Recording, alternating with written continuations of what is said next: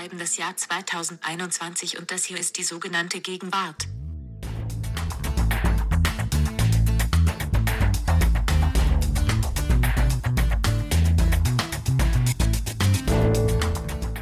Ja, vielen Dank, liebe Siri, und herzlich willkommen zu unserem Feuilleton-Podcast. Ich heiße Nina Power. Und ich bin Ijoma Mangold. Ijoma, heute müssen wir eigentlich nur eine kleine Melodie anstimmen, um zu verraten, worüber wir sprechen wollen. Die Wahrscheinlichkeit, dass viele Zuhörerinnen und Zuhörer dann dabei nämlich gleich zusammenzucken und Bescheid wissen, worüber wir sprechen wollen, ist sehr groß. Äh, sing mal, sing mal, welche Melodie? Wie klingt die? Ja, man muss so creepy rein. Rotes Licht, grünes Licht. Ich glaube, es ist eine andere Tonart, aber ansonsten nicht schlecht. ja, rotes Licht, grünes Licht. So heißt das erste Spiel aus einer großen Erfolgsserie der letzten Wochen, Squid Games, über die viel geredet wird, die viel in der Welt bewirkt hat. Und was die Faszination von so vielen Menschen auf sich zieht, ist dann selbstverständlich auch ein Gegenstand der Gegenwart, weil es ein Gegenwartsphänomen zu sein scheint. Und wir wollen uns das deswegen mal genau unter diesem Gesichtspunkt anschauen.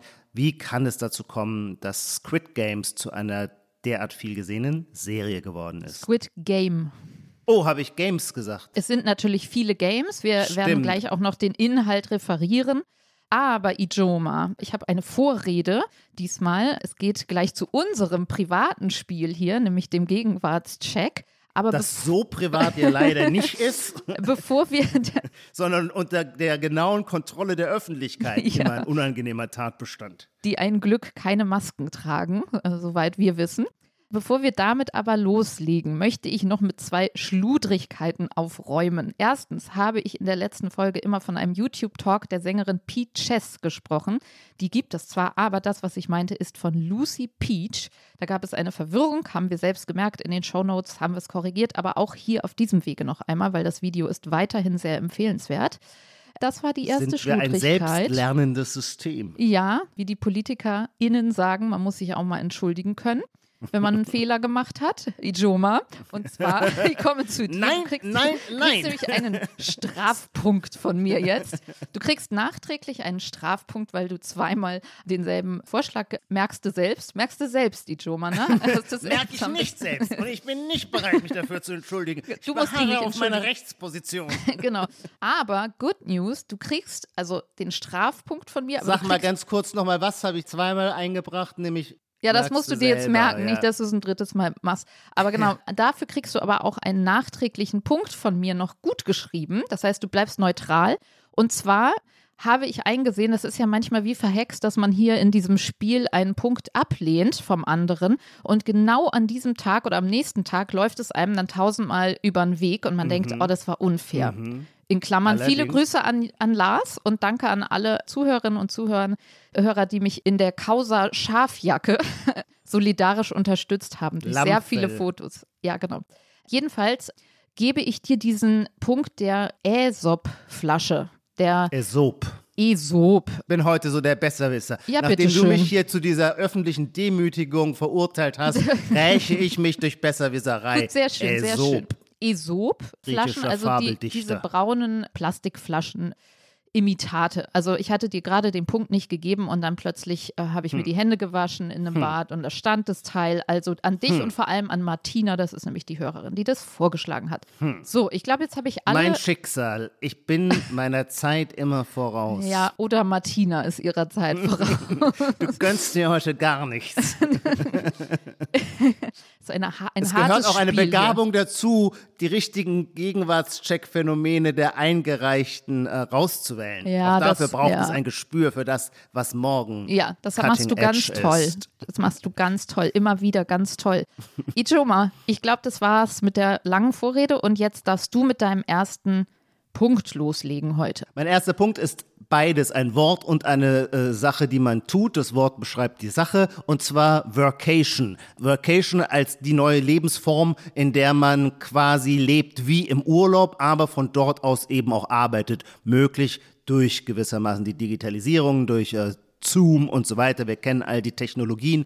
Die führen jetzt zu einer neuen Mobilität und Ortsunabhängigkeit, in der sich der alte Traum der Verbindung von Urlaub und Geld verdienen von Freiheit und Selbsterhalt auf angenehme Weise verbinden lassen. Und natürlich gibt es dafür ein englisches Wort, die Kombination aus Work und Vacation, Workation. Ja, also eigentlich würde ich sagen, es ist fast so ein bisschen alt, aber es stimmt, dass ich genau jetzt gerade schöne Bilder aus Portugal kriege von einem Freund. Portugal scheint mir ganz vorne zu liegen. ja. Also, ja, und die Kanaren natürlich. Ja, genau. Insofern, also es stimmt ja genau jetzt, habe ich, weil jetzt natürlich hier die sogenannte dunkle Jahreszeit kommt und deswegen mhm. ist es jetzt halt, würde ich schon sagen, auf einem, auf einem Peak. Ja. ja. Punkt Danke. kriegst du, siehst du, bitte. ich würde ja auch nicht behaupten, dass er jetzt super, super. Nee, aber es stimmt. Also jetzt, krieg, aber jetzt, doch so jetzt kriegt man diese Bilder am laufenden Band und fährt dann danach vielleicht mit einem Lastenrad. Das ist nämlich mein ähm, nächster Punkt, mein erster Vorschlag. Die Last, das ist so die gedachte Überschrift, die Last des Lastenrads. Ja, ich finde, also man sieht jetzt immer, also es explodiert ja auf den Straßen, zumindest hier bei mir um die Ecke und ich finde, man sieht so, ich glaube, das hattet ihr auch schon mal, Lars, und du bei irgendwas anderem. Man merkt so, wenn so ein Ding durch die Decke geht, so eine Innovation, aber man merkt, es ist eben noch nicht am optimiertesten Punkt angelangt. Also mhm. alle machen es schon, aber jetzt sieht man so, also es gibt sozusagen eine emotionale Last, die Mental Load des Lastenrads, nämlich es ist sauteuer. Wo soll ich das anschließen? Also diese ganzen komplizierten Sachfragen. Wo habe ich Platz dafür? Welche Versicherung wähle ich? So, aber vor allem dann die wirkliche konkrete Last, nämlich dass da ja so riesige Akkus dranhängen, die super schwer sind. Die sind so in etwa so groß wie ein Ziegelstein. Und man sieht dann jetzt sozusagen, also, weil das Versprechen ist natürlich, dass alles leichter und toller. Nina, ich muss dich kurz unterbrechen ja. und meine ganze Unwissenheit offenbaren. Ja. Ich bin dem Lastenradmilieu offensichtlich natürlich, so fern. Natürlich, das wissen wir doch alle, Ijo. Ich wusste nicht, dass das Elektroräder sind. Ja, sind es aber. Also das hörst du am Surren, ja. Und ah. das ist ja auch das ah. Tolle daran, dass du dann deinen E-Antrieb da hochschalten ah, kannst. Ich habe mich immer gewundert, woher nimmt man die Kraft, um diese Ungetüme durch die Gegend zu radeln? Tja.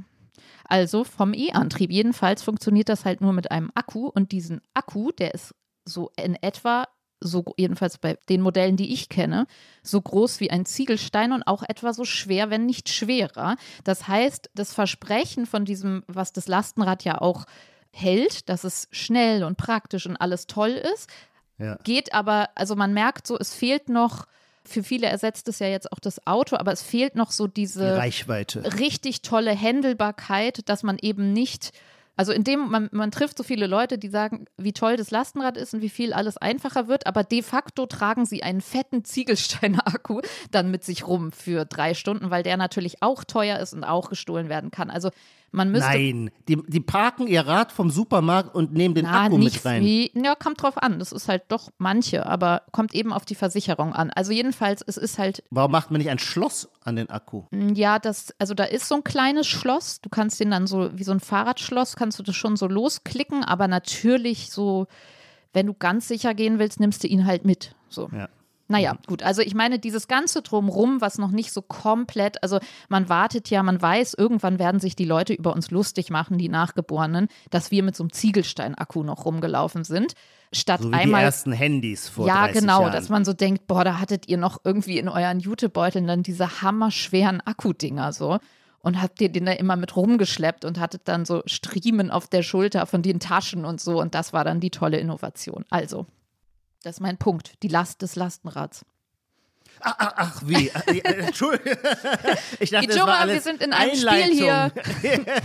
ja, das war, ich dachte, das war die eine. Was ist jetzt das Phänomen, dass es noch nicht auf der Höhe ist, oder Dass wie? es noch nicht auf der Höhe ist und dass es sozusagen, dass die Leute, also wenn du willst, dann kannst du einfach, wenn du jetzt ein Klischeebild haben wollen würdest, dann Menschen, die dir in schillernden Farben erklären, warum alles jetzt so toll ist durch diese Innovation, aber mit einer, also wie die Last das Lastenrad die Last abnimmt und sie gleichzeitig mit einer fetten Last in ihrer Tüte rumstehen. Und ein bisschen ah. sich Sorgen machen, also auch emotionale ah. Last. Wie wird das nicht geklaut? Wo versichere ich das? Wo stelle ich das unter und so weiter? Ah. Oh, ich sehe schon. Ah, ja, Nina, nein, nein, nee, nee, äh, du bringst mich einfach in eine Verlegenheit. Übersetze es doch auf Tesla, weißt du? Also so, das vielleicht ist das eine ja, gute also auf Tesla übersetzt. Ja, Tesla explodiert natürlich auch im Straßenbild, was mich sehr freut. Und was auch schon zu einer psychologischen Veränderung führt, zum Beispiel finde ich seither, obwohl ich ja wirklich unverdächtig bin, irgendwie, dass meine Seele am Ökologischen hängt, ich finde die alten Verbrennungsautos seither plump und ästhetisch nicht mehr schön. Das ist ganz interessanter mhm. Wandel. Und das ist mhm. keine Entscheidung, kein Nachdenken. Das mhm. hat auch nichts mit Schönheitssinn zu tun, sondern man merkt, man gewöhnt sich, man findet das Tesla-Design, aber auch so ein ID einfach irgendwie intelligenter und nicht mehr so bullig und nicht mehr so platzend aus allen Nähten, wie zuletzt, oder was zuletzt in den letzten 20 Jahren sich die Verbrennerautos entwickelt haben. So, und beim Tesla ist allerdings das Problem, dass man halt in der Tat noch riesige Probleme hat, damit Ladestationen zu finden. Genau, ich meine da all das, also sozusagen ja. die Last der Innovation ja. und gleichzeitig, also dass sozusagen die Leute da stehen, begeistert sind, mit glühenden Augen erzählen und es irgendwie auch so ästhetisch, wie du sagst, oder emotional überzeugend ist und gleichzeitig aber einen Haufen Probleme mit sich bringt. Ja. So. Und das ist ein Phänomen, wo ich, was ich jetzt irgendwie ah, an jeder Ecke oder die Leute darüber sprechen, ist einfach ein Thema, so auch so. Mein einziger eigener Realerfahrung mit Akkus. Das ist, die Akkus spielen natürlich, das ist völlig richtig, eine Riesenrolle. Deswegen sind der Akkuhersteller auch an der Börse ein interessantes Thema. Ich selber habe ja hier auf dem Land meine Motorsäge und die ist mit, die hat zwei Akkus und ich würde mal sagen, äh, so einen halben Baumstamm kann ich damit durchsägen. Dann sind die auch schon wieder, aber natürlich ist Motorsägeneinsatz auch sehr energieintensiv. Der Holzfäller-Podcast mit Ijo Mamango. so, ich muss das jetzt also übertragen okay, wie soll ich das tun? Ja, du hast mir den Tipp gegeben mit Test. Ja, dieses Gefühl kenne ich, weil meine Freundin auch ein E-Auto hat und wenn die mich auf dem Land besuchen will, kommt sie immer hierher, schafft sie es hierher und auf dem Rückweg haben wir dann immer ein Riesenproblem, bis wir wieder eine Ladestation musst du schieben, finden. Musst du schieben. Muss man quasi schieben. Weil man braucht ja dann Schnelllader, sonst steht man da drei Stunden neben der Ladesäule. Also diese Kombination aus Euphorie und Ernüchterung, so habe ich dich jetzt verstanden. Ja, oder Sorge, also wirklich Last, weil das ist dann echt so, es ist das Tollste, was ich mir neu gekauft ja, habe, aber oh Gott, es ah, könnte ja. geklaut werden, welche Versicherung, welche, wo, ah, ja. ich muss das irgendwo mhm. an einen festen Gegenstand karren, einfach so Jetzt verstehe ich dich, jetzt höre ich dich. Ja, okay, nee, jetzt leuchtet es mir, leuchtet es mir sehr ein. Es ist so komisch, aber ich, dass ich von diesen Lastenrädern so null Ahnung habe. Ich kannte die nur von dem Plakat der Grünen und weil du immer darüber redest. Aber sie, irgendwie bin ich noch nie Menschen mit Lastenrädern begegnet. Jetzt habe ich was gelernt, die sind also auch akkugetrieben und ja, aha, doch, ich gebe dir jetzt den Punkt. Das leuchtet Schön. mir ein. Ich kann es nicht in Realität verifizieren, aber es klingt mir sehr, sehr plausibel, dass das gerade ein, ja, ein dominantes Gefühl ist, ja, in der, mhm. in der Anwendung einer neuen Technik. Vielleicht ja auch einfach die Last, die man abgibt, kriegt man sofort wieder zurück. also in der Schwere des Akkus in der eigenen Tasche. Dazu so, kann ich nur sagen, Energieerhaltungssatz und das gilt natürlich auch für alles Leid der Welt. Es ist eine Metapher, genau. Wie im Leben. Es ist ein Nullsummenspiel, genau. um schon mal auf Squid Game vorauszugreifen. Depressive Vibes mal. So, mach mal noch so einen gut gelaunten nächsten Vorschlag. Ja, ähm, das ist eine, vor allem ein Twitter-Kommentar, den kann man natürlich auch in jedem anderen, auf jeder anderen Plattform oder in jedem anderen Kommunikationszusammenhang sagen, aber in Twitter kristallisiert sich sowas immer am schnellsten heraus und, und der Satz lautet, links ist nicht gleich Ally. Und es ist ja so, dass es bei politischen Ally, also Verbündeter, Alliierter, Verbündeter. Ähm, es ist ja so, dass es bei politischen Statements auch vor allem immer darum geht, dass man sich moralisch von anderen absetzt. Und ähm, dann ist es immer wichtig, dass man sagen kann, der andere, der die Dinge nicht so sieht wie man selbst, ist schlimm und rechts, das kennen wir. Das ist nach rechts anschlussfähig, sagt man dann immer. Und dann ist die Position weggeräumt. Das führt aber natürlich, wenn sowieso schon so schnell klar ist, dass ganz viele rechts sind und dann ja gar nicht mehr zum Diskurs dazugehören, in der nächsten Runde zu dem Problem, von wem soll ich mich denn dann absetzen? Also wir, wir haben es natürlich mit einer zunehmenden Fraktionierung, äh, sektierische Fraktionierung zu tun. Und links ist nicht gleich early. Ja meint genau dieses, dass man jetzt quasi schon innerhalb des bisher eigenen Milieus, nämlich der Noch angeblich wohlmeinenden ja. Unterkategorien, indem man kundtut, meistens vermutlich aus der Perspektive, man spricht, sieht sich selber als eine Minderheit, welcher Art auch immer. Das sowieso, und jetzt kommt, ne? tritt jemand, das sowieso, und jetzt tritt jemand anderes auf und sagt, im Bewusstsein, in der Meinung, er sei links, etwas, was meiner eigenen Selbst- oder Gruppenbeschreibung nicht die richtige Wortwahl zum Beispiel ist. Und dann macht man eben diese Unterscheidung. Der glaubt wohl nur, weil er links sei, sei er schon auf der Seite der Guten, nämlich ja, auf Seite ja. der Minderheit, nämlich ein Ally. Und Ally ist ja sowieso so eine interessante Figur, weil du gewissermaßen, wenn du zur Mehrheitsgesellschaft gehörst, hast du ja quasi äh, keinen Zugang zum moralischen Kapital.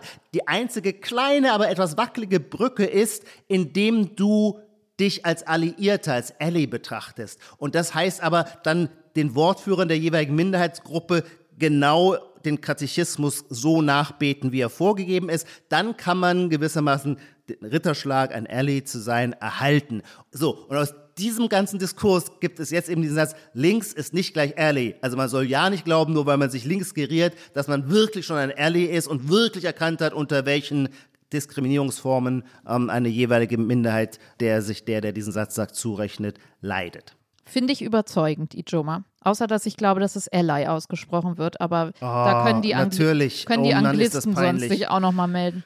Aber du kriegst oh, das den ist Punkt. Mir peinlich. Mein du, Englisch ist trotzdem. Ah, was ich hier Ach, schon an schlimmem, falschem Englisch vorgebracht habe. Ja, aber ich glaube, Lars hatte doch irgendwann ah, halt eher Ally. den Ruf, da könnt ihr doch Ja, Lars und ich hatten mal eine ganze Sendung von Elon Musk gesprochen. Was aber immer noch auch, ich muss sagen, ja, gut, draußen in der Welt auch immer noch viele Menschen tun. Ja, aber das ist ich weiß voll mittlerweile Elon Musk. Mal so ein bisschen großzügig sein hier. Also du kriegst den Ally. Punkt, alles ist schön. Sag ja. du das Wort nochmal bitte. Ally. Ah ja, klingt viel besser. Oh, ja. ich habe meinen schönen Beitrag kaputt gemacht. Aber der Inhalt zählt, die inneren Werte zählen, Ijoma. Danke. Das haben wir doch in der letzten Folge gelernt zusammen. Was ist mein zweiter Punkt? Mein zweiter Punkt ist eine neue, kleine, große, eher große Retrowelle, die uns gerade überrollt. Wetten, das war letzte Woche, ich glaube, 14 Millionen Zuschauer und Zuschauerinnen. Ja. TV Total kehrt zurück, ABBA kehrt zurück, Diana Ross will ein neues Album machen und von unseren wohlinformierten Kulturreportern im Ausland, Lars, danke, du hast mir Fotos geschickt von Läden in Frankreich und England, wo diese Timberland-Schuhe, die ich jetzt hier auch um die Ecke im Schuhladen wieder gesehen habe, die mich zurückversetzten irgendwie in die Zeit meines Abiturs, glaube ich. Ich weiß nicht, ob du weißt, welche ich meine. Ijoma, diese Lederschuhe, die so sandfarben sind. Und früher ja, hatten klar. die halt, genau, früher hatten die halt alle an und jetzt scheint auch das ja. wieder zu kommen. Also ich habe das Gefühl, irgendwie sind wir nochmal so plötzlich, also man kann immer sagen, Retro ist irgendwie immer gegenwärtig, aber ich habe schon das Gefühl, jetzt, also hups, jetzt kommt nochmal so ein, spült's nochmal so richtig, wird nochmal so was hochgespült. So. Also in den letzten Wochen, das stimmt, da könnte ich jetzt nicht, nur um geistreich zu sein, eine andere Meinung vertreten. Ja, nee, das stimmt. Schön, guck, wie harmonisch hier alles läuft. Mhm. Mhm. Okay. Damit wir uns jetzt einem Spiel zuwenden, dessen Idee es ist, dass man sich gegenseitig eliminiert. Genau, also unsere Utopie hier haben wir jetzt gerade gelebt, nämlich dass wir beide noch am Leben sind und keiner disqualifiziert wurde aus diesem Spiel, mhm. weil wir uns alle Punkte gegeben haben. Und Ichoma. warum ist das so? Soll ich gleich so einen formalen Vorausgriff machen, einen spieltheoretischen? Weil der Gegenwartscheck kein Nullsummenspiel ist, sondern es können beide gewinnen. Nullsummenspiele kann einer immer nur auf Kosten des anderen gewinnen. Das ah, ist ja. bei unserem Format glücklicherweise anders. Können beide gestärkt mit einer starken Podcast-Quote aus dieser Folge hervorgehen. Genau. Also, ich glaube, wir müssen einmal vorspoilern, dass wir alles spoilern werden hier jetzt in dieser Folge. Also bitte hier an dieser Stelle sofort ausschalten, wenn ihr oder sie die Serie noch gucken wollt oder mittendrin seid und das Gefühl habt, ihr müsst das jetzt erstmal zu Ende gucken. Wir werden jetzt nicht alles nacherzählen natürlich, aber wir werden auch überhaupt keine Rücksicht darauf nehmen, dass wir irgendwie, ja, also wir werden sagen, wer am Ende gewinnt und so weiter. Also das als kleine Vorwarnung und sonst kann man einfach, also ja, es ist Squid Game, ist was, was eigentlich fast jeder und jede in den letzten Wochen gesehen hat und zwar weltweit. Ich sag's trotzdem nochmal, es ist eine südkoreanische Serie, Squid Game, das heißt Tintenfischspiel zu Deutsch gestartet bei Netflix im September und es war das stärkste Debüt ever. Also der Serienstart, äh, meine letzte Zahl, ich weiß nicht, ob die stimmt, es war, glaube ich, nach vier Wochen. Also es müssen jetzt noch viel mehr sein, war 145 Millionen Accounts, die das gestreamt haben und einen so starken Serienstart gab es noch nie. Das heißt, allein deshalb kann man sagen, dass es sich bei dieser Serie mittlerweile um ein Phänomen handelt. Aber um den Phänomencharakter können wir ja vielleicht gleich noch sprechen. Wollen wir einmal den Inhalt referieren, so grob? Die Ausgangssituation ist, wir sind in Korea, bekanntermaßen ein Land des sogenannten Turbokapitalismus. Die Hauptfigur ist total verschuldet, weil sie eine Spielleidenschaft hat. Der Typ geht zum Beispiel gerne zu Pferderennen. Er ist äh, geschieden, hat eine Tochter, die bei ihrer Mutter lebt. Die sieht sehr süß aus. Er würde sie gerne unterstützen, aber ihm fehlt sogar am Geld fürs Geburtstagsgeschenk. In einem Moment, wo die Häscher, die Gläubiger, äh, die in Caso Rusco ihm gewissermaßen auf den Fersen sind, trifft er auf einen Mann, der ihm in der U-Bahn ein schnelles Spiel anbietet. Und weil er als Gegeneinsatz kein Geld hat, begnügt sich der Gegenspieler damit, was heißt begnügt sich, ist er damit einverstanden, wenn er gewinnt, dass er den anderen eine Ohrfeige geben kann. Also auch hier beginnt quasi im Kleinen schon mal dieses Motiv, dass der Körper zur Ware wird. Dieser ähm, in der U-Bahn zufällig getroffene Mann bietet unserem Protagonisten, er gibt ihm eine Visitenkarte, wenn er mal in Problemen ist. Und dort ruft er an ruft der Protagonist an und kommt dann in ein gewissermaßen ein stranges Paralleluniversum. Und zwar wird er eingesammelt mit anderen sogenannten Mitspielern, äh, mit VW-Bussen. Dort werden sie betäubt, sodass sie nicht wissen, wo sie landen. Und wenn sie wieder aufwachen, sind sie quasi in einer geschlossenen, in einem Lager, kann man so sagen, auf einer Insel. Und hier jetzt mache ich es schnell, hier finden Spiele statt, deren Einsatz das echte, das eigene Leben ist. Das heißt, wenn man bei diesen Spielen, die sich sehr stark an Kinderspielen einerseits anlehnen, verliert, dann wird man andererseits eben tatsächlich, wie es äh, heißt, eliminiert. Disqualifiziert. Disqualifiziert. In meiner Übersetzung hieß es immer eliminiert. Ah ja, ja auf, Deutsch, auf der deutschen, okay, auf der deutschen hieß es disqualifiziert, wenn du es auf Deutsch guckst. Ach, das ist interessant, weil ich habe bis zur Hälfte habe ich es auf Koreanisch geschaut mit mhm. deutschen Untertiteln und in den Untertiteln war immer, hieß es immer eliminiert. Ah ja. Ja, aber die, genau diese Differenz ist schon die Erklärung des Ganzen. Disqualifiziert heißt eliminiert.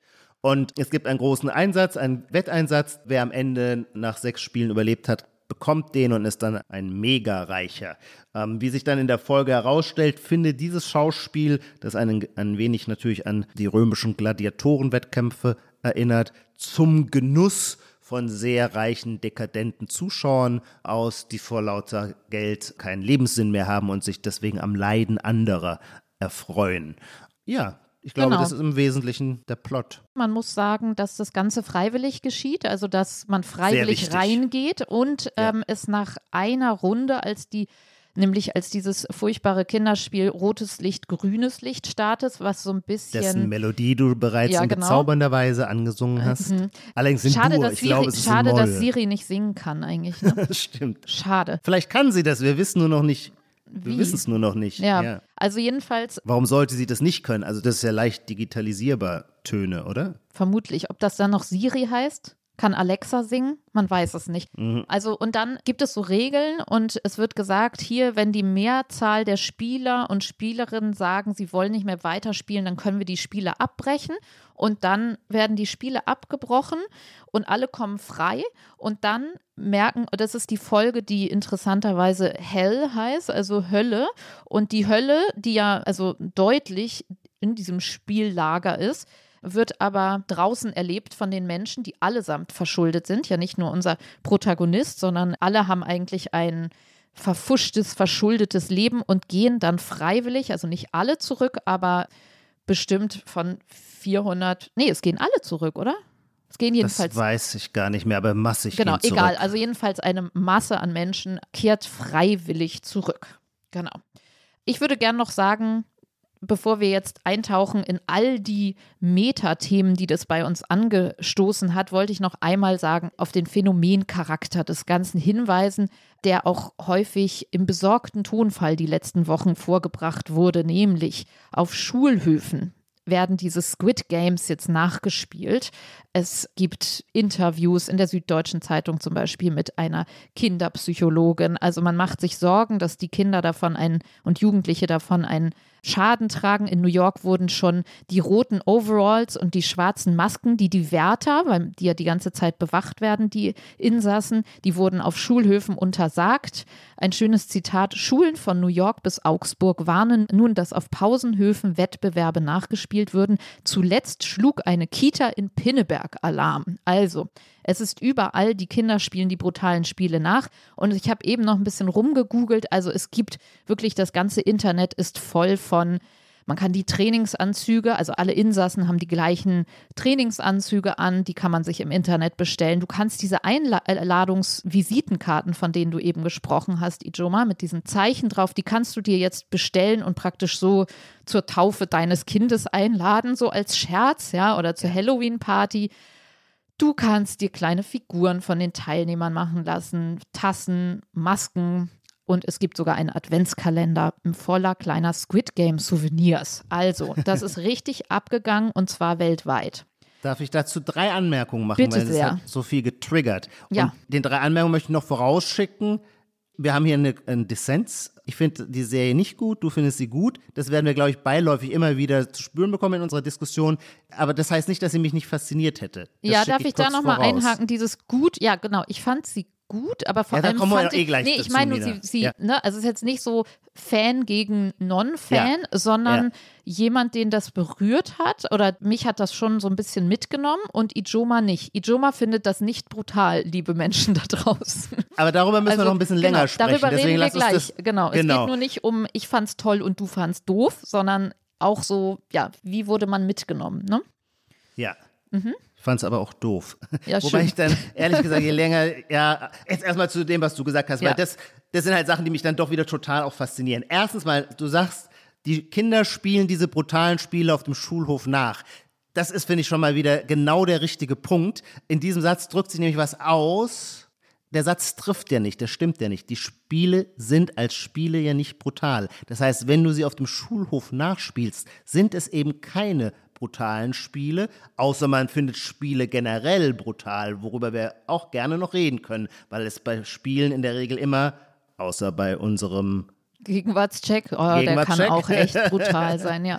Gibt es sonst immer einer scheidet aus und der andere Mhm. kommt in die nächste Runde und gewinnt damit. Brutal ist ja nur die Folge, dass disqualifiziert ist gleich eliminiert heißt in der Serie. Genau, das ja erschossen auf kann man nochmal dazu sagen, ne? Also es gibt da so Erschossen. eine Schussanlage bei dem ersten Spiel und sonst halt die Wärter, die die dann sofort abknallen. Aber genau das ist natürlich, wenn das auf dem Schulhof nachgespielt wird, nicht der Fall. Wenn Naja, man diese also, Spiele auf dem Schulhof nachspielt, spielt man eigentlich völlig normale Schulhofspiele. Jein, weil, also ohne dass ich jetzt Kinderpsychologin bin, aber natürlich, genau, also ein Punkt ist in dem Sinne wahr und das würde ich auch sagen, ist schon mal eine Grundfaszination von mir auch, also erstens natürlich die Mischung Kinder und Horrorfilm oder Kinder und Brutalität ist ja irgendwas, was sehr, sehr häufig sehr zieht in Filmen.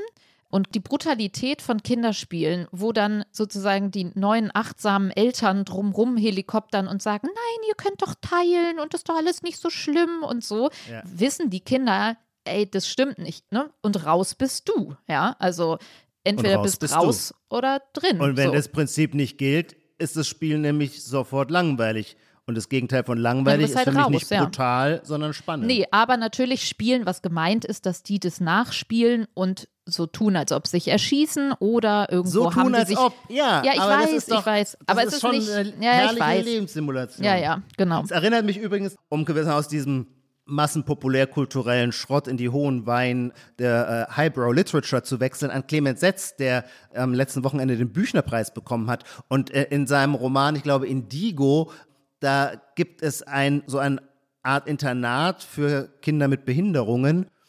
Und der Leiter dieses Internats lässt diese Kinder immer Reise nach Jerusalem spielen, allerdings mit genauso viel Stühlen wie Spielern.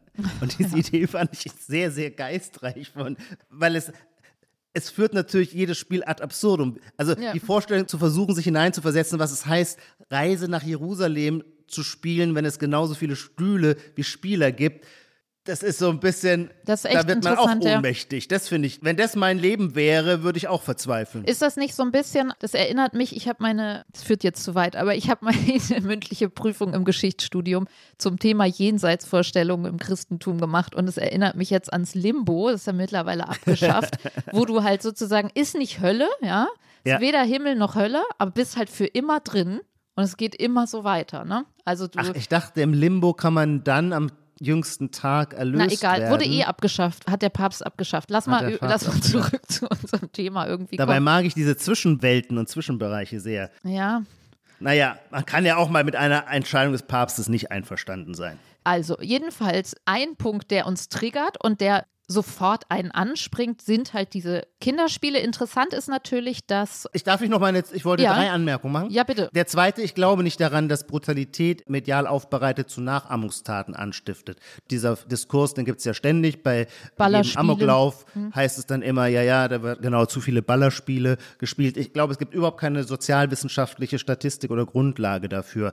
Ähm, und ich glaube, dass der Mensch überhaupt ein Wesen ist, das sich immer gerne imaginiert in anderes Verhalten, in andere Rollen. Das ist die Freude an der Fiktion, ohne dass deswegen äh, seine Wirklichkeitsfiktionsdifferenz kollabiert und er plötzlich so agiert wie der Dargestellte. Und der dritte Punkt, und das ist das, was äh, jetzt, was mir dann doch große Freude auch gemacht hat, mich mit Squid Game zu befassen. Ich finde es halt toll, wenn ein Kunstwerk ausbricht quasi aus dem Format, auf das es ursprünglich hinproduziert ist und in die Welt rausgreift. Und das ist hier, finde ich jetzt in doppelter Weise so toll, weil Spiele haben ja immer diesen Einladungscharakter. Man sieht Spiel Leute mit, spielen. Ja. Genau, Spiel mit, das ist doch das Allerentscheidende. Spiel mit. Und dass eine Serie äh, über Spiele dieses Spiel mit auslöst und mhm. die Leute dann außerhalb der Serie in der echten Welt die Spiele nachspielen, das finde ich toll und es hat mich pfeif mich zurück, wenn du es jetzt übertrieben findest, aber das hat mich auch an die andere große Innovation der letzten Woche erinnert, dass Facebook jetzt Meta heißt, weil äh, Mark Zuckerberg das Metaversum für sich bewirtschaften will. Und das Metaversum stelle ich mir im Grunde auch wie so eine solche Spiel-mit-Welt vor, in der in einer artifiziellen Simulation es möglich ist, als virtueller Avatar in andere Welten einzutauchen und Gamif Stichwort Gamification, dort mhm. Spiele zu spielen,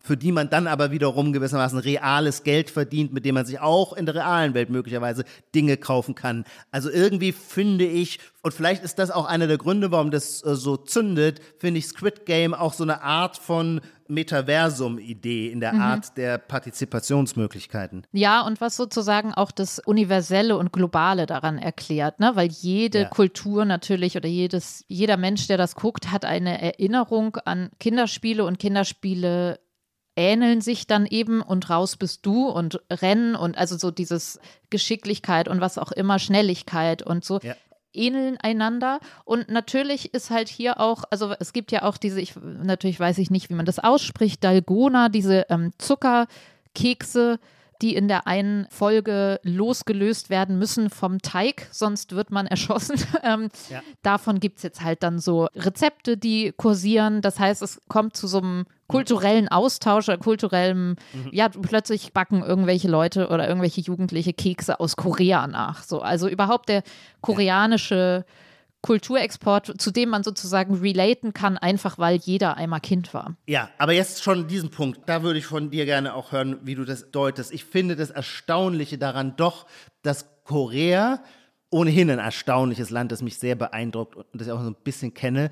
Das ist ein der sogenannten Tigerstaaten, hat also ein sagenhaftes Wirtschaftswunder hingelegt seit den 60er Jahren in dem Fall, glaube ich ist aber, und das finde ich viel erstaunlicher, in den letzten 10, 15 Jahren auch zu einer popkulturellen Weltmacht geworden. Ähm, wir kennen alle das K-Pop-Phänomen, das jetzt aber eine Serie, die, wie hast du das gesagt, die, glaube ich, noch nie haben in so kurzer Zeit mhm. weltweit so viele Leute eine Serie geschaut. Ein Serienstart, also, ja. Mhm. Genau, ein Serienstart Superlativ. Dass ein solcher Serienstart Superlativ aus Korea kommt, von einer koreanischen Produktionsfirma vermutlich gemacht worden ist, aber vor allem auch komplett äh, in der koreanischen Kultur was immer das jetzt heißen mag, aber mit koreanischen Schauspielern. Ich habe sogar auf Koreanisch mir angehört, was übrigens wahnsinnig schön ist. Dazu möchte ich später noch was sagen. Dass das gelingt, finde ich schon erstaunlich, weil dann Korea irgendwie einen Grad der kommerziellen Universalisierbarkeit erreicht hat, der sich nicht von selbst versteht. Im Gegenteil. Im Gegenteil. Man dachte bisher immer, naja, Weltkultur kann nur amerikanische Kultur sein, weil die eben der kulturelle Hegemon sind dank 14 äh, Flugzeugträgern. Aber diese Kombination aus Weltmacht und kultureller Hegemonie gibt es in Korea natürlich gar nicht, sondern auch ohne Flugzeugträger gelingt es ihnen, die Fantasie und die Bildwelten planetarisch zu erobern. Und das finde ich wirklich ein total, total interessantes Phänomen. Ich meine, alle Länder werden das irgendwie versuchen. Und ich wüsste aber keinem, denen das in der, mhm. in der Breite so gelungen ist wie Korea. Genau, es ist weder amerikanisch noch ist es europäisch. Und ich habe mich tatsächlich letztens... Auch in der Ästhetik ist genau. es doch wirklich... Ja, und in der Ästhetik, du hast jetzt nicht Parasite genannt, weil damit ging es, also man ja. sozusagen spätestens jetzt mit dieser, mit dieser Serie. Nicht alle werden sich noch Genau, erinnern. Parasite, der Oscar-Gewinner, so viel ich erinnere. Ja. Ich habe den sogar zweimal im Kino gesehen. Genau, da geht es ja eigentlich auch um einen im Turbokapitalismus eine Familie, die dort gewonnen hat und die Hausangestellten, die im Keller sich die alten Hausangestellten, die sich da eingenistet haben und um die neuen Hausangestellten. Also wir können jetzt nicht da abdriften hin, aber es geht auch um die, um oben und unten und draußen und drinnen und sozusagen auch da, also ich fand schon, man hat halt, sind Bilder, die sich wahnsinnig eingeprägt haben, auch in der Brutalität oder wie auch immer du es jetzt wieder nennen würdest, mit der, also ist, am Ende gibt es dann so ein Gemetzel im Garten ja. bei Parasite und dann schaltet die Kamera auf so Slow Motion. Und das ist zum Beispiel was, was ich bei Squid Game zum Beispiel, wo dieses ja. Paar, was sich so in Hass und Erotik zusammentut in ja. dieser Gangführer und diese leicht abgehalfterte Frau bei Squid Game, wenn die dann gemeinsam, es ist dieses Spiel, wo die so über Glasplatten über so einen Steg, über einen Abgrund hüpfen müssen und immer nicht wissen, welche Glasplatte wird sofort zerbrechen, wenn ich drauf trete und ich stürze in den Abgrund und bin tot oder welche hält mich. So. Und da stürzen die dann ja Arm in Arm runter und sind sozusagen in einem pathetischen, äh, brutalen Sturz miteinander gefangen. Und da ist die Kamera ja auch, oder ist es ja auch in Slow Motion. Und das finde ich zum Beispiel sowas, was auch total, wo ich mich erinnerte an die Handschrift von Parasite, wo man einfach ja. weiß, okay, das ist jetzt koreanisches Kino, koreanische Filmemacherei. Genau, das würde heißen, in der Ästhetik extrem manieriert, extrem stilisiert. Mhm. Es ist kein Realismus. Und das ist der Punkt, um jetzt mal ein bisschen unsere Differenzen auszuarbeiten wir haben im Vorfeld immer darüber geredet, du meintest, oh, du hast ganz oft weggeschaut. Und ich bin nun auch überhaupt kein, also mich kann man ganz leicht schocken und ich schaue ganz oft äh, weg, weil es mir zu heftig wird. Aber bei dieser Serie gar nicht. Und zwar in einem Maße, dass ich das, was du spannend oder brutal empfunden hast, geradezu hat mich angeödet. Ich fand es langweilig, weil die Figuren sind so erkennbar manierierte Allegorien, dass ich mit ihnen nicht mitleide, also auch nicht mhm. mitzittere. Mir ist es völlig egal, wenn da jemand runterstürzt, weil das für mich keine Figuren mit psychologischem Innenleben sind, mhm. sondern sie sind wie so Märchenfiguren. Ja klar, man ist immer klar, wer die Guten und wer der Böse ist, ähm, aber das reicht nicht dafür, dass es bei mir gewissermaßen Identifikation okay, entsteht. Okay, bei, dir ist sozusagen so, okay, die Hexe äh, wird in den ja. Ofen ja, geschoben, genau. ja, gut, ja. da geht bei mir nichts, ja. Ich weiß nicht, nee, also da würde ich halt sagen, also erstens würde ich behaupten, dass du in der Unterzahl bist, aber das also ja. das können wir nicht verifizieren. Aber ich kenne das Gefühl, was du beschreibst aus so Horrorfilmen. Zum Beispiel fand ich Blair Witch total furchtbar, weil das sozusagen ja. dieses so der dunkle Wald und ja. irgendwas knistert und man zuckt zusammen. Kaum. Genau. Und als ich glaube Blair Witch 2 kam, da kam ganz viel Blut und man dachte so, nee, also da fühle ich jetzt auch nichts mehr.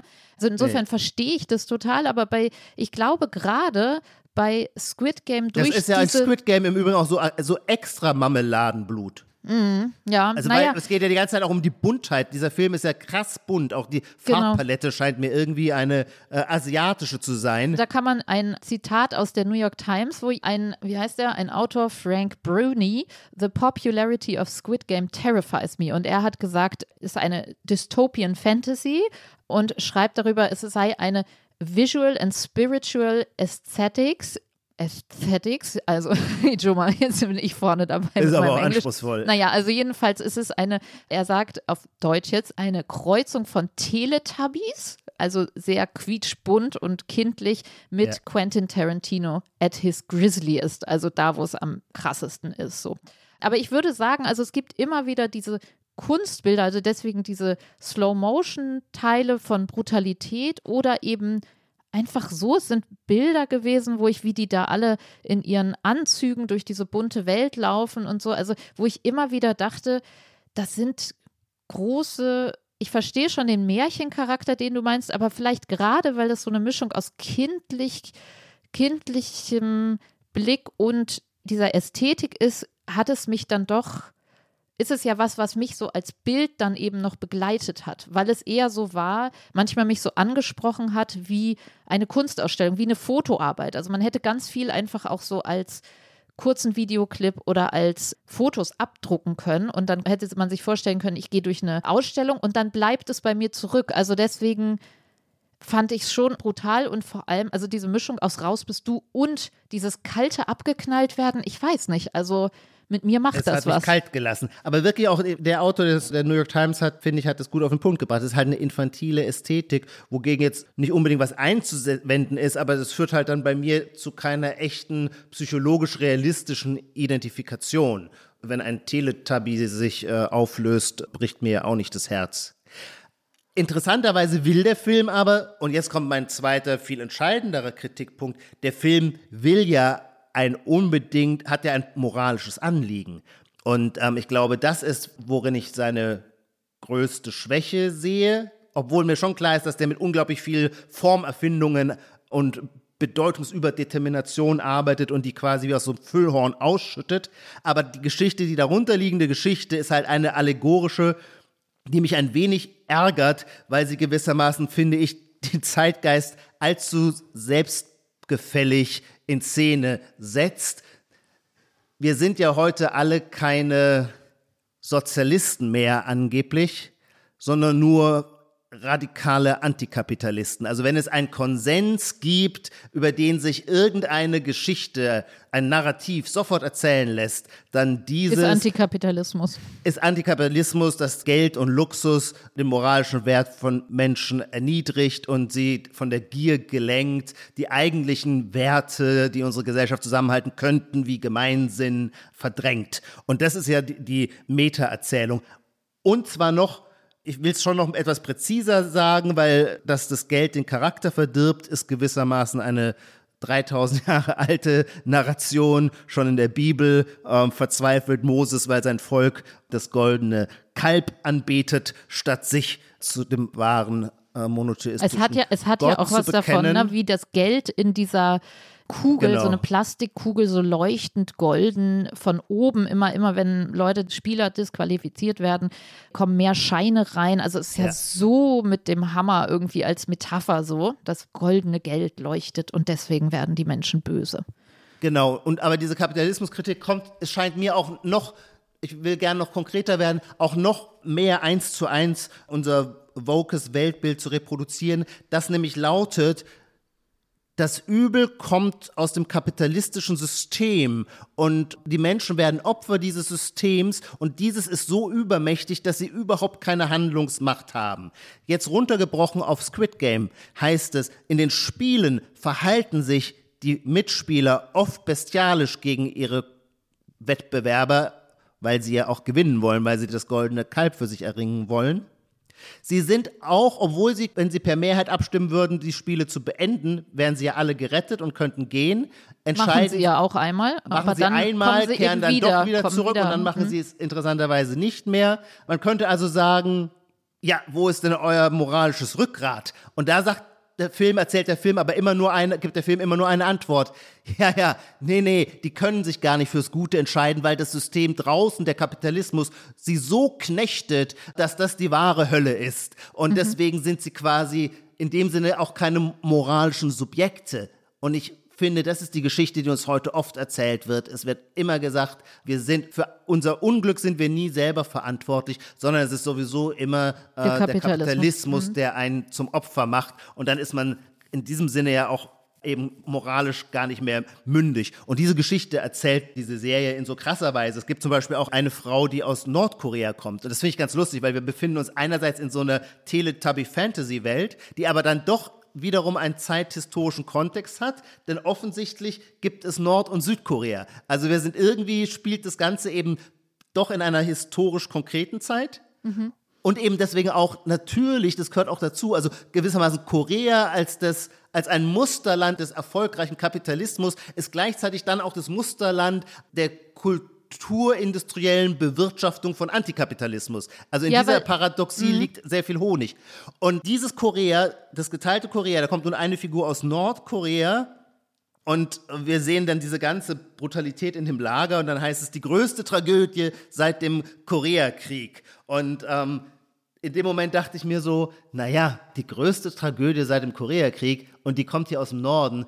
Könnte es möglicherweise mehr wert sein, eine Serie darüber zu drehen, wie es in Nordkorea zugeht? Mhm. Das wahre Lager ist Nordkorea und äh, nicht das angebliche Ausbeutungssystem des südkoreanischen Kapitalismus. Mhm, ja, das ist, also ich meine, dieses, was man auch bei Parasite hat, dieses pure Geldgier. Also es geht ja ganz viel eben um, ja, fast biblische Geldgier, wie die genau. Leute wo ich das Gefühl habe, das ist bei uns schon so europäisch eingepflegt in so, ah, jetzt immer wieder ein Tatort über die Mafia oder so. Also natürlich, klar, wollen die alle Kohle haben und so, aber es ist alles schon so abgelutscht bei uns und dass in diesem, genau wie in Parasite jetzt auch bei Squid Game, dieses, ah, der nackte, sabbernde, blutende, zum Geld krabbelnde, zum letzten Schein krabbelnde Mensch, der irgendwie alles dafür ja. über Bord geworfen hat.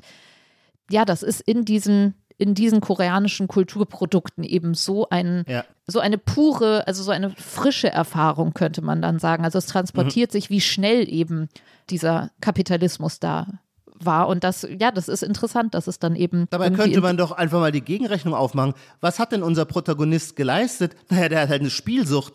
Ist mhm. jetzt für die Spielsucht der Kapitalismus zuständig? Naja, wenn man alles delegiert und externalisiert, vielleicht schon, aber am Ende würde man sagen, wir sind moralische Subjekte, wir können selber entscheiden, wenn wir Vater einer Tochter sind, bei der wir noch nicht mal die Kohle haben für ein Geburtstagsgeschenk, ob es sinnvoll ist, zum nächsten Pferderennen zu gehen. Aber diese Frage wird nicht gestellt, weil den Menschen bleibt in dem düsteren System eh gar nichts anderes übrig, als in ihrer letzten Verzweiflung äh, in die Wettbüros zu gehen. Ja, es wird wahrscheinlich dann, wenn man die Vorgeschichte, die wird da ja nicht so auserzählt, aber natürlich ist er dann sozusagen so verzweifelt, dass er so viel Schulden hat, dass er gar nicht, dass er so blind ist. Also das zeigt ja seine kapitalistische Deformation, dass er die großen Kinderaugen sozusagen beiseite nicht mehr hinguckt, sondern, sondern sofort wieder das Geld irgendwie verspielt. Ja, doch, das stimmt auch. Natürlich ist das in dieser Holzhammer. Das genau, ist mir auch aufgefallen. Eine andere Vorgeschichte, warum die, alle haben ja, im Grunde alle, die in dem Lager landen, sind ja von der Idee der Erzählung her keine bösen Menschen, sondern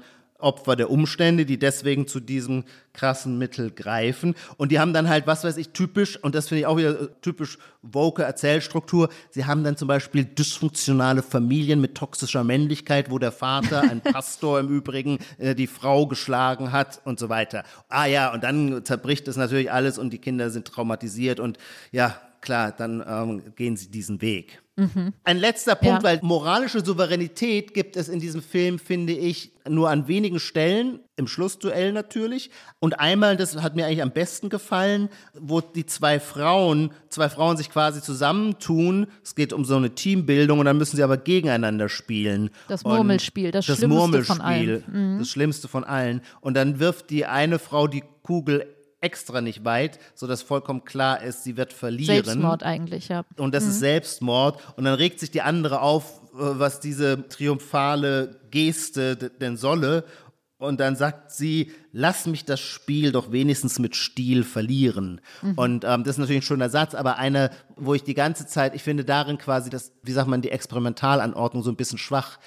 Psychologisch gesehen würden, glaube ich, sehr viele Leute angesichts dieser Aussichtslosigkeit, an Brutalität, der sie ausgeliefert sind, sagen, nee, da mache ich jetzt nicht mit, dann lieber mit Stil untergehen. Denn auch das ist ja ein Gewinn, mit Stil untergehen. Mhm.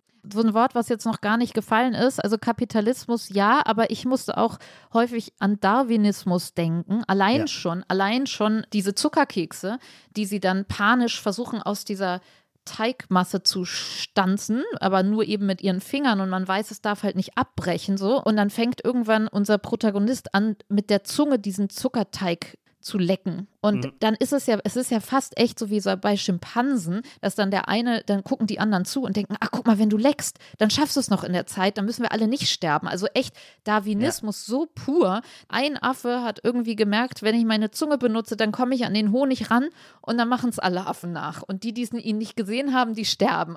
Und deswegen finde ich diese Serie auch äh, jenseits von dieser Ästhetik und so, fand ich auch das einfach toll. Also das, was du vielleicht dann auch sagst, was dich so kalt gelassen hat, aber diese Masse an Metaphern. Also das ist ja, das stimmt. Also klar, das kann man bei jedem Kunstwerk sagen. So, hm, haben die das jetzt extra gemeint oder denke ich nur dann jetzt an Darwinismus oder an die Bibel oder was auch immer. Aber ich finde schon die Masse an Metaphorik ist schon großartig. So. Absolut. Also, nee, nee. Ja, sonst könnten wir ja hier auch nicht eine Stunde genau. munter über diese Serie reden. Absolut Darwinismus wird halt hier, Darwinismus ist gleich Kap oder Kapitalismus ist gleich Darwinismus. Und dann ist aber, finde ich, würde ich sagen, der Darwinismus natürlich auch noch sehr unterkomplex verstanden, nämlich als reiner Sozialdarwinismus, in dem quasi der Stärkere gewinnt. Aber Darwinismus meint ja nicht, dass der Stärkere gewinnt, sondern dass der besser angepasste gewinnt. Und zur mhm. besseren Anpassung zum Beispiel können ja durchaus Kooperationsfähigkeiten gehören.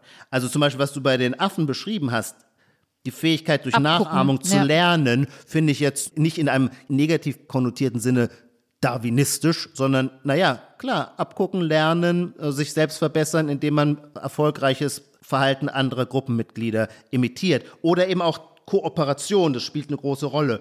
Es gibt auf YouTube einen sehr interessanten, eine sehr interessante Aufschlüsselung von Squid Game von Professor Christian Rieck. Das ist ein Finanzökonom, der einen spieltheoretischen äh, YouTube-Kanal hat, den ich immer gerne verfolge, der auch sonst sehr anregend ist. Und er hat sich Squid Game angeschaut unter dem Gesichtspunkt, was sind das eigentlich für Spiele und wie funktionieren die? Und das ist einfach nur so eine Kategorienbildung, die aber, finde ich, immer ganz hilfreich ist. Nämlich es gibt im Grunde drei Grundtypen von Spielen. Glücksspiele, Geschicklichkeitsspiele und Strategiespiele. Und in Squid Game sind alle drei Formen in verschiedenen Vermischungsgraden gewissermaßen spielen eine Rolle. Das Glücksspiel sowieso, zum Beispiel, was du beschrieben hast, wenn die auf die Glasscheiben springen und dann gibt es Fensterglas und 50, Sicherheitsglas. 50, genau. 50-50, das ist mehr oder weniger ein reines Glücksspiel. Und dann gibt es Geschicklichkeitsspiele, wie zum Beispiel das rotes Licht, grünes Licht, wo es um eine Fähigkeit geht, sich in bestimmter Weise zu bewegen und wenn die Musik aufhört, zu erstarren und sich nicht weiter zu bewegen. Und es gibt natürlich auch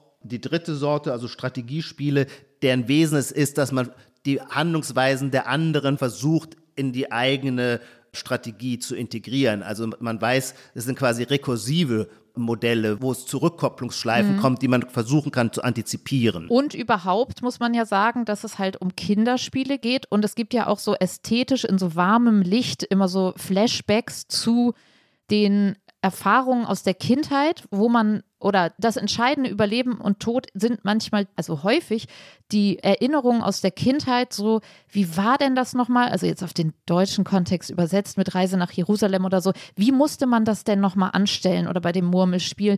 Also auch so vielleicht Dinge, die eben nicht auf den ersten Blick erkennbar sind beim Tauziehen. So, da gibt es ja auch immer dieses, so ja, das Wichtigste ja. ist, sagt der alte Mann dann in dem Spiel, der eigentlich schwach ist, wo man denkt, ey, der kann ja gar nicht einem helfen, da jetzt bei dem Tauziehen. Der sagt, nee, du musst den Gegner verunsichern und so weiter. Also, und die Erinnerungen, die dir ja wirklich als Flashbacks so gezeigt werden, als so eine kleine Videosequenz sozusagen, wo dann die Protagonisten als Kinder gezeigt werden, wie sie mhm. eben zum Beispiel dieses Oktopus-Spiel oder Tintenfisch-Spiel da schon mal gespielt haben. Das heißt, die Kindheit, aber das hatte dich ja, glaube ich, auch gestört, wird so als heiler Ort, also dass damals mhm. sozusagen die Kinderspiele eben nicht brutal waren, sondern schön und dass da in der Kindheit die ganzen Skills angelegt sind, die einem dann später das Überleben sichern. Ja, ich würde so sagen, naja, eine Narration, die die Gegenwart als absolut düster und böse beschreibt, braucht unvermeidlicherweise immer ein Gegenbild irgendwoher muss ein warmes Licht kommen und in Squid Game kommt dieses warme Licht aus der Kindheit. Das wird nicht so richtig genauer definiert, warum das ist, weil man könnte ja auch die ganze Zeit fragen, naja, wenn die Kindheit überall noch so golden war, wann war eigentlich dann die Vertreibung aus dem Paradies? Was mhm. war eigentlich dieser mhm. Punkt, wo man dann in den bösen Kapitalismus hinausgekippt worden ist? Mhm. Aber das finde ich auch nicht schlimm, dass nicht alles in diesem auserzählt ist, ja. Nicht alles auserzählt oder auch nicht alles klar definiert ist. Aber wer über, du hast es gerade ja beschrieben, wer über Kindheitserinnerungen verfügt, hat unter Umständen in dieser darwinistischen Spielanordnung einen Überlebensvorteil, weil er dann weiß, wie ein Spiel gespielt wird. Das fand ich eigentlich ganz interessant. Ja, genau, das wurde nur nicht so ganz vollständig entfaltet, mhm. also was es uns sagen will. Aber das, mhm. vielleicht ist es auch zu blöd, wenn man dann bei jedem schillernden Motiv sagt, was will es uns sagen. Die Frage, du meintest ja eben, also klar, Kooperation. Ja ja, okay, so Darwinismus ist halt auch ein Skill, so kooperieren, damit man weiterkommt und überlebt. Genau. Aber die Frage ist natürlich in dem Gegensatz von oder in dem antikapitalistischen Erzählrahmen, geht es da nicht um Solidarität auch, ne? Also oder auch um dieses, ich fand auch diese Lager, vielleicht muss man es einmal noch sagen, oder ich, wenn man das als Europäerin guckt, so ein ja. Diese Lagerassoziation ist natürlich, denkt man nicht an KZs, weil das alles so bunt und zivilisiert ist. Und es kommen ja auch immer ähm, bei den Spielen immer so herzlich willkommen zum nächsten Spiel, so total so nette Supermarktansagen sozusagen. Ja. Und die Menschen sind nicht ausgemergelt und kriegen was zu essen und so weiter. Aber trotzdem ist es ja so. Und haben sehr schicke Trainingsanzüge. Eben, an. genau. Aber trotzdem ist es so, dass diese ja, das ist irgendwie für mich auch nochmal so eine Metapher, vielleicht auch fürs ganze also, dass ich natürlich auf der einen Seite an diese, trotzdem diese ganzen KZ-Berichte denken musste. Also dieses ja. im Lager waren wir uns so nah und dann hat der eine dem anderen entweder das Brot noch geklaut oder eben noch immer ein extra Stück Brot ja. gegeben. Und ob das sozusagen, dass es ja nicht immer Kooperation ist, sondern vielleicht naja, jetzt kommen wir so, Solidarität, Liebe, Geste der Menschlichkeit, solche Dinge das kam bei mir schon irgendwie so hochgespült und da würde ich auch wieder sagen, wenn eine Serie das schafft, so viel durcheinander zu wirbeln, also dass man irgendwie so diesen ganzen europäischen Shoah das einmal so hochwirbelt, aber nicht wirklich aufnimmt ja. und das irgendwie nochmal so auch als so eine ferne Melodie so mitspielt, das finde ich auch schon einfach faszinierend. Ja, ja, die also, Fähigkeit von den Leuten hier alles aufzuwirbeln, das stimmt, ja. Genau, also das ist also das quasi eine. auch, auch die George ja. Agambens Großthese, dass die ganze Gegenwart ein einziges KZ sei. Ja, ja. Könnte man darin ja auch in Szene Und überhaupt sehen. Gegenwart, wo du das sagst, ist vielleicht so ein simpler Gedanke, ich kann den auch gar nicht so gut fassen, aber das dass man ja schon so denkt, boah, krass, die waren eben noch da, jetzt sind sie erschossen. So, naja, egal, weiter geht's, nächstes Spiel. Mhm. So. Und dass das natürlich sehr simple Erkenntnis, aber dass das natürlich auch zugespitzt so eine Metapher für Gegenwärtigkeit an sich ist, weil wir sind ja, indem wir sprechen, aus, ja, also entweder politisch sozusagen in anderen Teilen der Welt haben sie Krieg oder Hunger und sind deshalb ausgeschieden, ja, mhm. aber auch rein demografisch, wir sind halt die, die gerade atmen. Also es geht immer, Gegenwart mhm. ist immer von denen, die gerade atmen. Und das fand mhm. ich irgendwie nochmal in der ja, Brutalität oder Kühlheit so, dass man denkt, ah ja, okay, gut, geradeaus gucken. Wir sind ja jetzt im Jetzt und wir gucken geradeaus. Wir gucken aufs mhm. Jetzt und wir können nicht uns mit denen beschäftigen, die tot sind. Und gleichzeitig. Aber ich finde das einen schönen Satz, aber der würde ich sagen, der ist universal anthropologisch. Genau, es ist nicht sehr, ist, ich, es ist vielleicht ist sehr schlicht. Die, die atmen, ja, ja genau, ja. es ist sehr schlicht, aber trotzdem. Ja, gar nicht mal schlicht, sondern, aber auch, es ist auch kein moralischer Skandal. Nee, nee überhaupt Gegenwart nicht. ist Nein, die, die genau. jetzt atmen. Es ist so. Und gleichzeitig aber auch die Verstrickung der mit denen man dieses Spiel, also wenn man jetzt sagt, okay, das, das Leben ist, ja, die kommen halt durch und man selber kommt durch als Protagonist, bis man eben nicht mehr durchkommt, aber man trägt die Verstrickung man verstrickt sich menschlich so. Also selbst wenn du da als Gewinner rauskommst, wie es der Protagonist tut, bist du gezeichnet von, also hast die immer an Bord, die eben nicht mehr atmen. So. Und es geht so viel darum, was dich genervt hat, aber ich darf jetzt auch mal sagen, was mich genervt hat, nämlich genau dieses, dass Leute dabei zugucken und dass diese, also diese James Bond-Ästhetik irgendwie damit, also finde ich, eigentlich könnte man wieder sagen, ist auch genial, haben sie das irgendwie auch noch rein, reingerührt. Das ist so. halt totaler Eklektizismus, aber das ist auch ein Vergnügen. Genau, aber also irgendwie, klar, hatte man davon dann eben auch noch die Kindheitserinnerung an die ganzen James Bond-Abende vorm Fernseher. Irgendwie ist das natürlich genial, aber mich nervt das dann immer, dass es irgendwie dann doch also beim Kapitalismus würde ich dann denken, da reicht doch vielleicht irgendwie so ein, also mir hätte gleich so Also du meinst diese VIPs, das muss man glaube ich dazu sagen, die VIPs, die da irgendwie die Financiers und die zuschauen und die haben die halt gucken so dann so zu mit so fetten Schmuck Selbstgenuss und, ja. sitzen die da mit fetten Bäuchen, haben eine Maske über dem Gesicht, trinken Scotch, rauchen Zigarre genau. und sehen die Menschen leiden und haben dabei ein Hochgefühl. Und das sind glaube ich auch wieder alles Männer, also da dachte ich alles alte so, weiße Säcke. Oh Mann, ey. Also da ja. dachte ich irgendwie so und Der gleichzeitig Film ist schon auch sehr vogue, muss man sagen. Ja, also gleichzeitig dachte ich dann so, natürlich ist das auch wieder in eine Metapher, weil bin ich viel besser, wenn ich mir jetzt sozusagen hier im schönen warmen Wohnzimmer im November mir jetzt noch irgendwie noch ein Eis aufmache und dann weiter gucke, wie andere abgeknallt werden. Also bin ich besser als die und so, aber das ich, ist mir schon viel zu protestantisch ja, in der Selbstgeißelung. Ja, nein, aber nein, also ich bin definitiv besser als diese Karikaturen.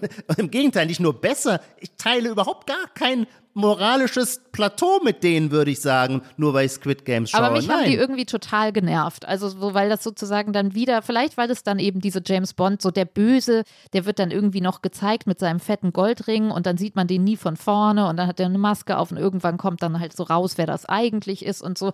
Ich weiß nicht. Naja, es ist halt ähm, nochmal die Karikatur des Reichen als amoralisches Wesen in der allergröbsten Weise. Ja. So wie auch der Luxus in dieser Serie natürlich immer denunziert wird. In der vorletzten Runde gewissermaßen bekommen die drei letzten Verbliebenen quasi ihre ja, Henkersmahlzeit. Essen noch, ja, so, ein- so ein An Henkers. großer ja. Tafel, sehr feudal, Natürlich barock. rotes Fleisch, ne? Rotes, Fleisch ja, und Rotwein. Ich sag doch, der Film ist Vogue. Ja, rotes Fleisch und Stimmt, Rotwein. du hast es immer gesagt, aber ich, Ja, ja. es gibt zum Beispiel, ja, mit sehr edlem Silber äh, von schönen Tellern gegessen. Ja, Fußnote, ist das dann ein Zufall, dass die einzige Frau, die überlegt, das rote, die Männer stopfen das rote Fleisch in sich noch rein, bevor sie sich gegenseitig Lehnt niedermetzeln und Ja. die Frau isst nicht das rote Fleisch, trinkt nicht den Alkohol, andererseits tut sie es ja vielleicht nur nicht, weil sie halt schon ein Messer im Bauch stecken hat und irgendwie deswegen, also das ist jetzt, das muss ich in der Metaphorik, das kriege ich jetzt nicht mehr auf die Reihe, das jetzt so schnell. Was, wer ist dann das Messer im Bauch der Frau, weshalb sie kein rotes Fleisch mehr isst? Das kriege ich jetzt nicht mehr hin. aber du erinnerst dich, dass es auch einen Mitspieler gibt, äh, der ein Christ ist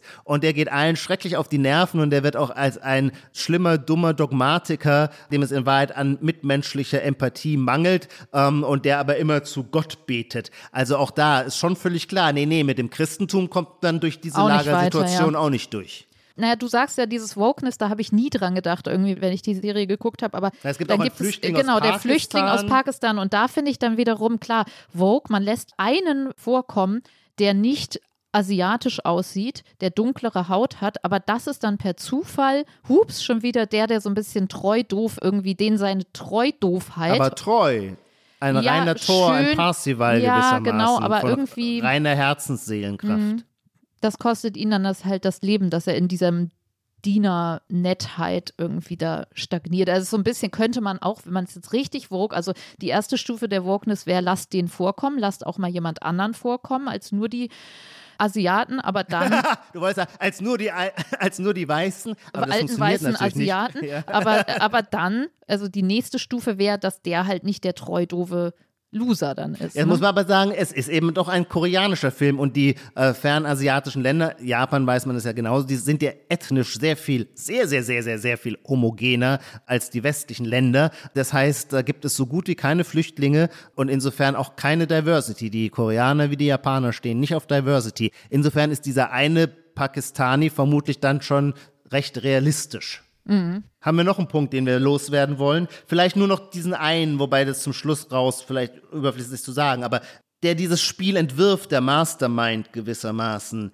der hat schon die Vorstellung, und insofern ist die Serie versucht wirklich den Kapitalismus ganz und gar in allen seinen Aspekten zu denunzieren. Der hat ja schon die Vorstellung, ein meritokratisches System zu etablieren, wo alle freiwillig mitspielen, das nennt man im Kapitalismus gewissermaßen Vertragsfreiheit oder Privatautonomie und wo es dann auch fair zugeht, nämlich nach den Regeln. Die Regeln mögen schön oder weniger schön, hässlich oder schön sein, aber die Regeln gelten und sie gelten für alle in gleicher Weise. Das heißt auch einmal, dies soll ein Ort der Gleichheit sein, wo man fair und ohne Diskriminierung gewinnen kann. Und wenn dieses Lager gewissermaßen also die poetische Darstellung von Meritokratie und Chancengleichheit ist, dann hat der Film natürlich eine ganz starke Message, die da lautet, Meritokratie ist ein Wahn. In Wahrheit kommt sie einem KZ gleich. Ja, und äh, genau, und die bösen Reichen wetten ja auch so richtig auf einzelne Teilnehmer und Teilnehmerinnen und das würde ja auch, ja, also das widerlegt es ja auch irgendwie fast schon wieder, oder? Dass man nicht einfach dann random auf irgendeine Nummer setzt, weil die ja eh alle gleich sind. So, also. Ja. Ja, Ijoma. Also ich denke, wir haben viele unserer Punkte unterbringen können, was mich sehr freut. Und du sagst, du fandst das, die Serie doof, aber Sie hat mich doch zum Reden gebracht, das muss ich Immerhin, zugeben. also so Allerdings doof muss man auch sagen, ey, neun Stunden Zeug sich anschauen, klar fällt einem dann irgendwas ein. wir dürfen unsere letzte und wollen unsere letzte Kategorie hier in unserem Podcast nicht vergessen, die sogenannte Prognose, Ijoma. Ich bin dran mit Fragen und wir wurden gemaßregelt, nee, darauf hingewiesen, streng, dass wir eigentlich mal versprochen hatten, dass es nicht nur so total fiktive Fragen sind, die wir einander hier stellen am Ende, sondern dass es eigentlich im Idealfall überprüfbar sein soll. Wir machen einen harten Schwenk vom koreanischen Lager zum deutschen Weihnachtsmarkt. Letztes Jahr sind die ja irgendwie ja, spielten die keine Rolle. Jetzt werden sie überall aufgebaut. Gleichzeitig steigen die Zahlen. Über Corona haben wir nämlich auch lange nicht mehr geredet. Ijoma, meinst du, dass wir traurige, museale Weihnachtsmärkte sehen werden dieses Jahr oder werden die Menschen, vielleicht auch du, glückselig sich im Glühwein schwaden. Also wird diese kulturelle mhm. Praxis des Weihnachtsmarkts, hat ja schon viel durchgemacht, Breitscheidplatz und Corona, aber jetzt die Champignonpfanne. Ja, die Champignonpfanne. Wie wird es dir dieses Jahr gehen, ja? Mein Gefühl, meine Menschenkenntnis oder mein Versuch, Menschenkenntnis zu beweisen, lautet, es wird die Champignonpfanne geben. Wir hatten nach drei Lockdowns ist gewissermaßen ähm, das Menschenmögliche an Lebensabstinenz für die meisten geleistet. Sie werden sagen, wenn es jetzt immer so weitergeht und wir die Pandemie nie hinter uns bringen, dann sind wir auch nicht mehr bereit, ein weiter sozial distanziertes Leben zu führen. Wir gehen geimpft und getestet oder wie auch immer, da kenne ich mich selber nicht so aus, weil ich bin auch nicht jemand, der sich sehr mit Corona beschäftigt, weil ich finde, andere kennen sich da besser aus. Also keine Ahnung, 2G, 3G, 4G, was, was man da alles so machen kann. Am Ende werden die Weihnachtsmärkte wieder aufgebaut werden und die Leute werden selig Glühwein schlürfen. Schön. Also, das ist was, was wir überprüfen werden können, Ijoma. Absolut. Bis Weihnachten. Und genau, ich freue mich auf das nächste Mal. Es hat mir sehr viel Spaß gemacht heute mit dir, Ijoma. Danke mir auch, liebe Nina, und vielen Dank an alle da draußen fürs Zuhören. Bis bald. Tschüss. Die Titel aller Bücher, Artikel, Filme, Songs oder Serien aus dem Podcast finden Sie in der Podcast-Beschreibung. Bei Anregungen, Kritik und Lob schreiben Sie uns gerne an gegenwart.zeit.de.